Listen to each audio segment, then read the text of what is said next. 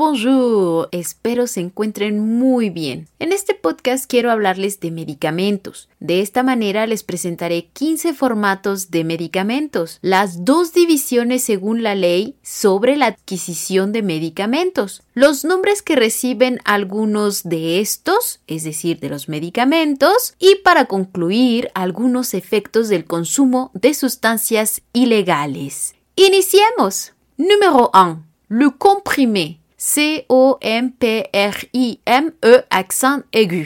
Es el comprimido. Número 2. Le comprimé à libération prolongée. Comprimé, ya lo hemos deletreado. A liberación prolongée se refiere a un comprimido o medicamento de liberación prolongada. Número 3. La gélule. Gélule. G-E, accent aigu, L-U-L-E. Es la cápsula. Numéro 4, la gélule à libération prolongée. Es la cápsula de liberación prolongada. Libération, L-I-B-E accent aigu, R-A-T-I-O-N. Prolongada, prolongée, P-R-O-L-O-N-G-E accent aigu, E. Numéro 5, le sachet. S-A-C-H-E-T. Sachet, es decir, una bolsita un sobrecito. Numéro 6. Le suppositoire. Suppositoire. S-U-P-P-O-S-I-T-O-I-R-E. Estamos hablando del supositorio. Numéro 7. Le collyre. Le collyre. C-O-W-L-Y-R-E. Estamos hablando de las gotas para los ojos. Número 8. Les injectables. Les injectables. I-N-J-E-C-T-A-B-L-E-S. Estoy utilizando el término en plural. Estamos hablando de cualquier medicamento que sea inyectable. Número 9. Les granulés. G-R-A-N-U-L-E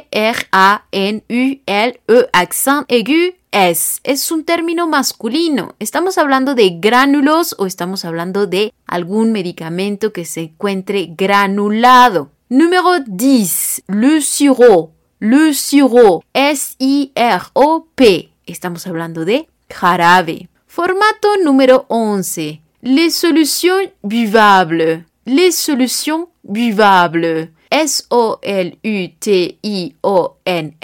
solution, y buvable es B-U-V-A-B-L-E-S.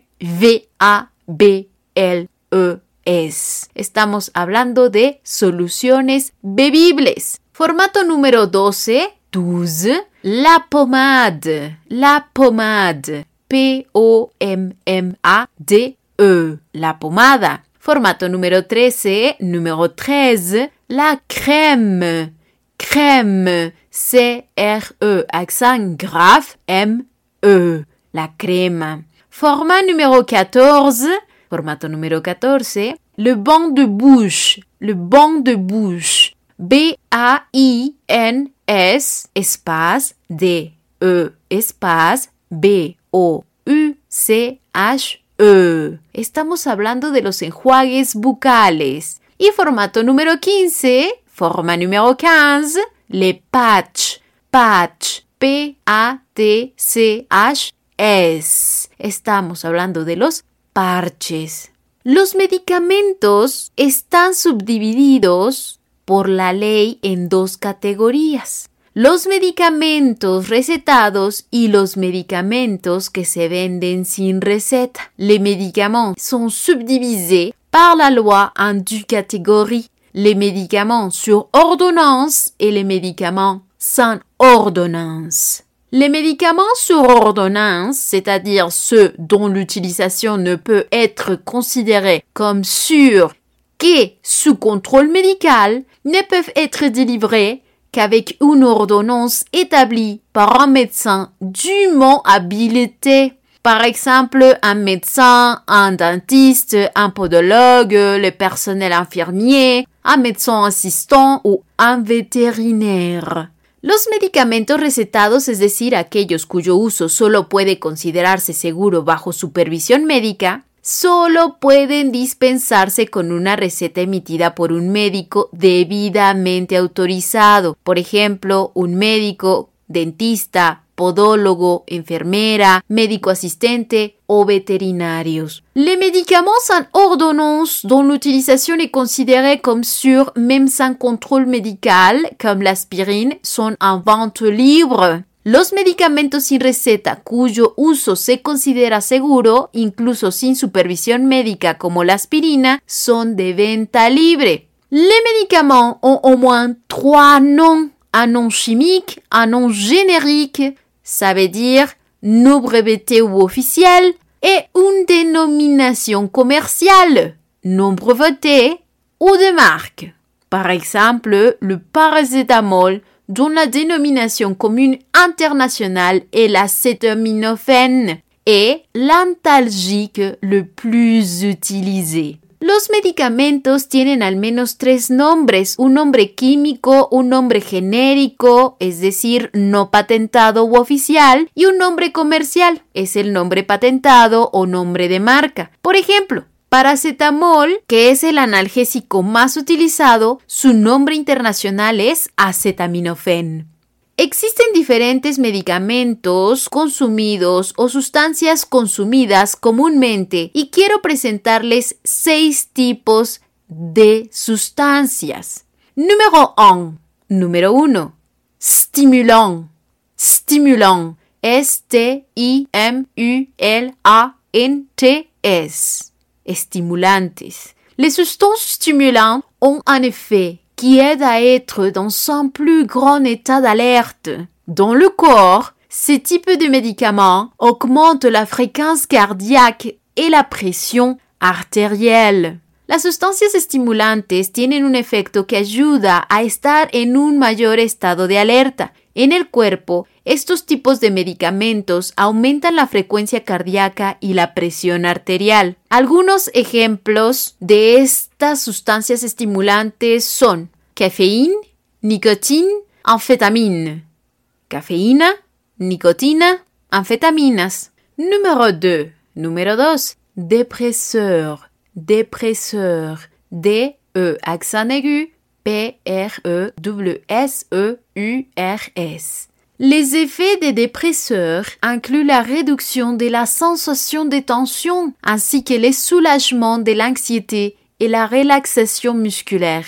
Lorsque ces types de drogues sont utilisés de manière excessive, les effets finissent par être une peau hydratée, une respiration plus lente et superficielle, un pouls rapide et faible, et même le coma et la mort.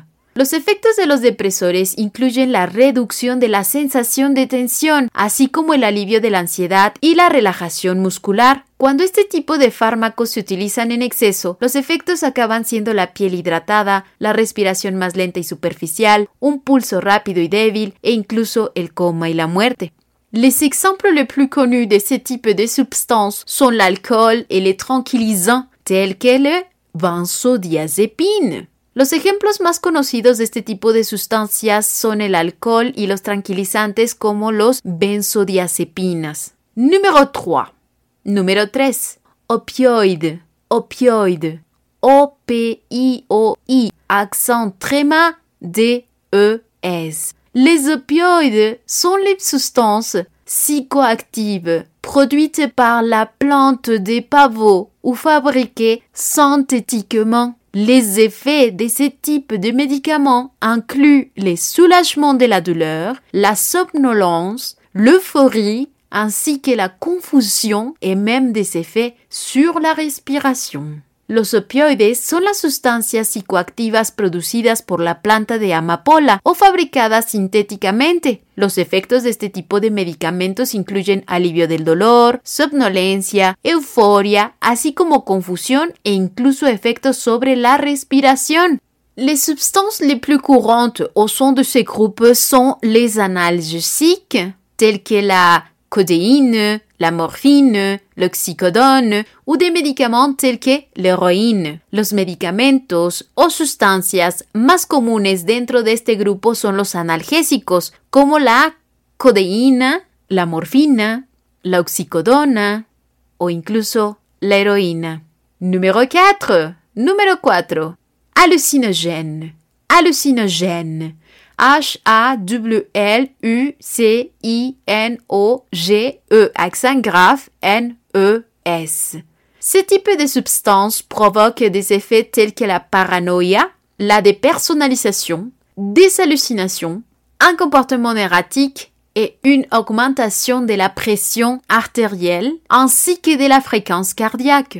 Lorsqu'elles sont prises en excès, ce type de substances peuvent entraîner des problèmes de réflexion, d'élocution, ainsi que des pertes de mémoire et de la dépression. Este tipo de sustancias causan efectos como paranoia, despersonalización, alucinaciones, comportamiento errático y un aumento de la presión arterial y la frecuencia cardíaca. Cuando se toman en exceso, este tipo de sustancias pueden provocar problemas con el pensamiento, el habla, así como pérdida de memoria y depresión. Parmi les exemples les plus connus des substances hallucinogènes figurent les champignons, la kétamine, la phencyclidine et le peyote.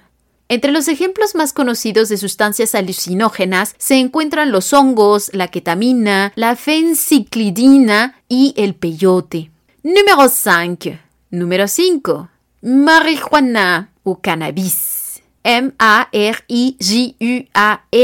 a. Cannabis, C-A-W-N-A-B-I-S. Ce type de substances psychoactives modifient généralement notre perception sensorielle et établissent des effets d'euphorie, de relaxation, de modification de l'appétit, des troubles de la mémoire, des effets sur la concentration et la coordination, ainsi que des modifications de la pression artérielle. Este tipo de sustancias psicoactivas suelen alterar nuestra percepción sensorial y establecen estados de euforia, relajación, cambios en el apetito, deterioro de la memoria, efectos sobre la concentración y la coordinación, así como cambios en la presión arterial.